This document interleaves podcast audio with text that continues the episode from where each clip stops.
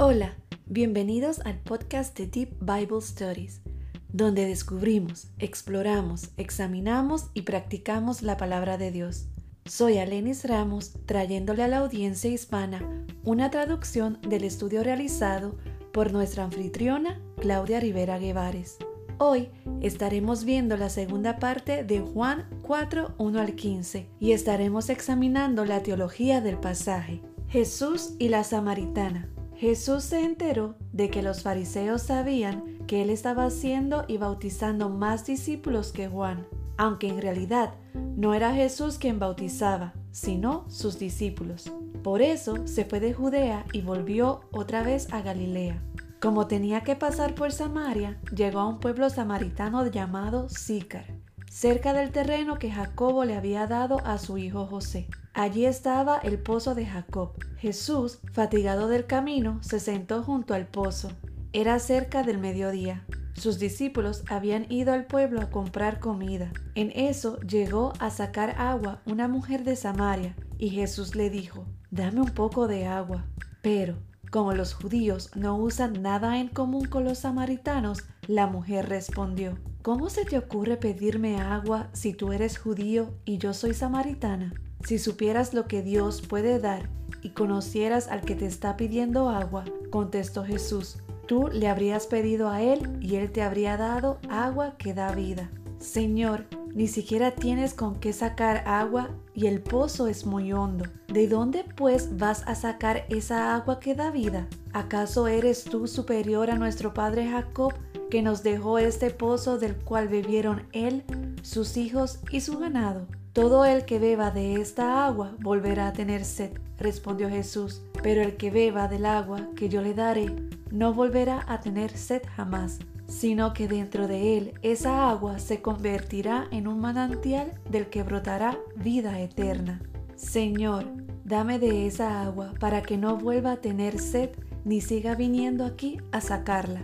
El versículo diez dice: «Si supieras lo que Dios puede dar y conocieras al que te está pidiendo agua», contestó Jesús, «tú le habrías pedido a él y él te habría dado agua que da vida».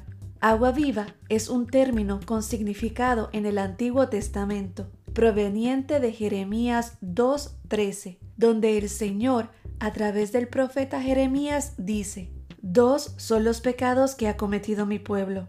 Me han abandonado a mí, fuente de agua viva, y han cavado sus propias cisternas, cisternas rotas que no retienen agua». El contexto y la gran importancia de este versículo es que Israel había cometido dos pecados muy evidentes contra el Señor. Abandonan a Dios, quien es nuestra fuente, fuente de salvación y nuestro sustento espiritual. Lo vemos, por ejemplo, en el Salmos treinta y seis, nueve al diez. «Porque en ti está la fuente de la vida, y en tu luz podemos ver la luz. Extiende tu amor a los que te conocen, y tu justicia a los rectos de corazón». Y, en segundo lugar, Israel practicó la idolatría, adorando a dioses que realmente no tienen deidad alguna. Jeremías hace una metáfora en el versículo trece, hablando de cisternas. Una cisterna es un depósito para almacenar agua de lluvia o procedente de un río o un manantial, y se encuentra bajo tierra, pero, según Jeremías, ese depósito está roto y el agua se pierde, se desperdicia, lo que significa que el depósito es completamente inútil porque no contiene el agua que se necesita. Lo mismo ocurre con las filosofías, la idolatría y las vanas religiones del hombre. Son incapaces de dar vida, y aunque pongas toda tu confianza en ellas, no te sostendrán. En realidad, estas cisternas se convierten en las mismas tumbas de los muertos, porque así de inútiles eran.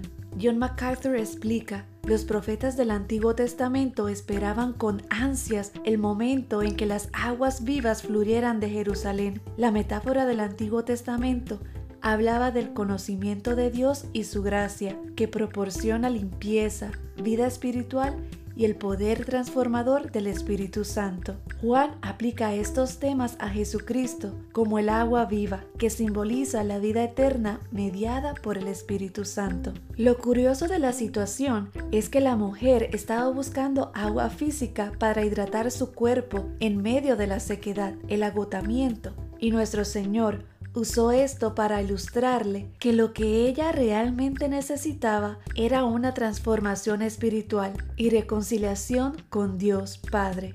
John Piper lo explica de esta manera: mujer, que Dios te abra los ojos porque estás hablando con el Hijo de Dios, que lleva en sí el regalo de Dios y te ofrece ahora mismo agua viva. El versículo once dice: Señor, ni siquiera tienes con qué sacar agua y el pozo es muy hondo. ¿De dónde pues vas a sacar esa agua que da vida? Evidentemente, la mujer no comprendió el lenguaje espiritual que Jesús estaba utilizando. Ella ignoraba que aquel judío con el que estaba hablando era el Salvador del mundo, y tampoco lograba entender la grandeza de la salvación que le estaba ofreciendo gratuitamente. Para ella, Jesús era un judío necesitado, cansado, con las manos vacías y sediento. ¿Qué podía ofrecerle? Por el contrario, ella era una mujer autosuficiente que contaba con los recursos necesarios para ayudarle a él a calmar su sed. Al igual que Nicodemo, en Juan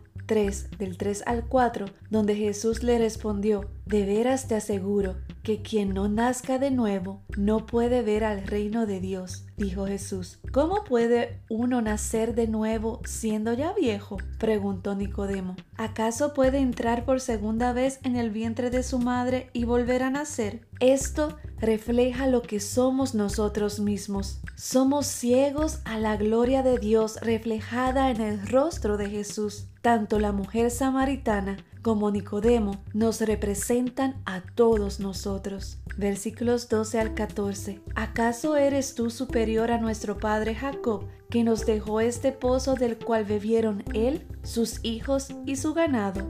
Todo el que beba de esta agua volverá a tener sed, respondió Jesús. Pero el que beba del agua que yo le daré no volverá a tener sed jamás, sino que dentro de él esa agua se convertirá en un manantial del que brotará vida eterna. La respuesta del Señor deja fuera de toda duda que él era infinitamente mayor que Jacob. Lo primero que hace es mostrar a la mujer que el agua del pozo que Jacob les había dado no lograba calmar definitivamente su sed. En realidad, Jacob era un hombre y todo lo que podía darle eran cosas materiales, como el agua, que nunca puede dejar plenamente satisfecho al hombre. El alma humana tiene necesidades profundas que nada material puede saciar.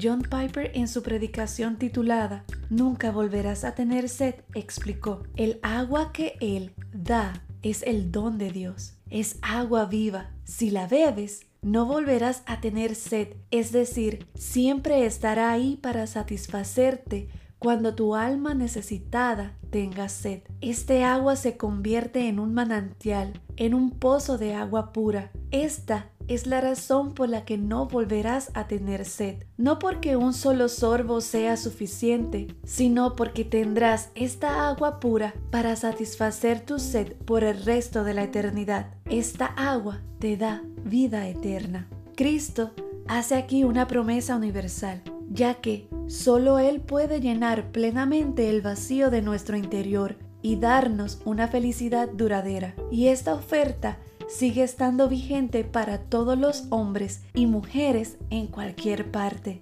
Así nos los recuerda también el libro de Apocalipsis, justo al terminar: el que tiene sed, venga, y el que quiera, tome del agua de la vida gratuitamente. El versículo quince: Señor, dame de esa agua para que no vuelva a tener sed, ni siga viniendo aquí a sacarla. Por fin, las palabras de Jesús habían logrado despertar la curiosidad de la mujer, que en ese momento llega a pedir que le dé esta nueva clase de agua. Sin embargo, parece que no había escuchado las últimas palabras de Jesús: una fuente de agua que brotará para vida eterna.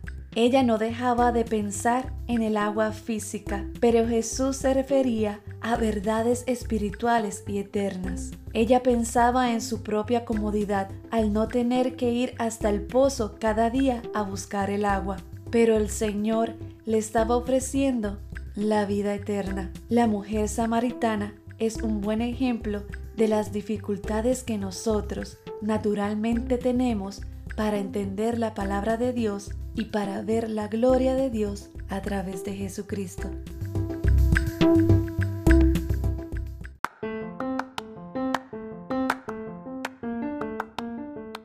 Puedes encontrar más información en nuestro sitio web deep bible stories punto com, donde también encontrarás el calendario de estudio del libro que estaremos estudiando, en Instagram y Facebook como Deep Bible Studies, donde puedes enterarte cuando se publiquen nuevos podcasts.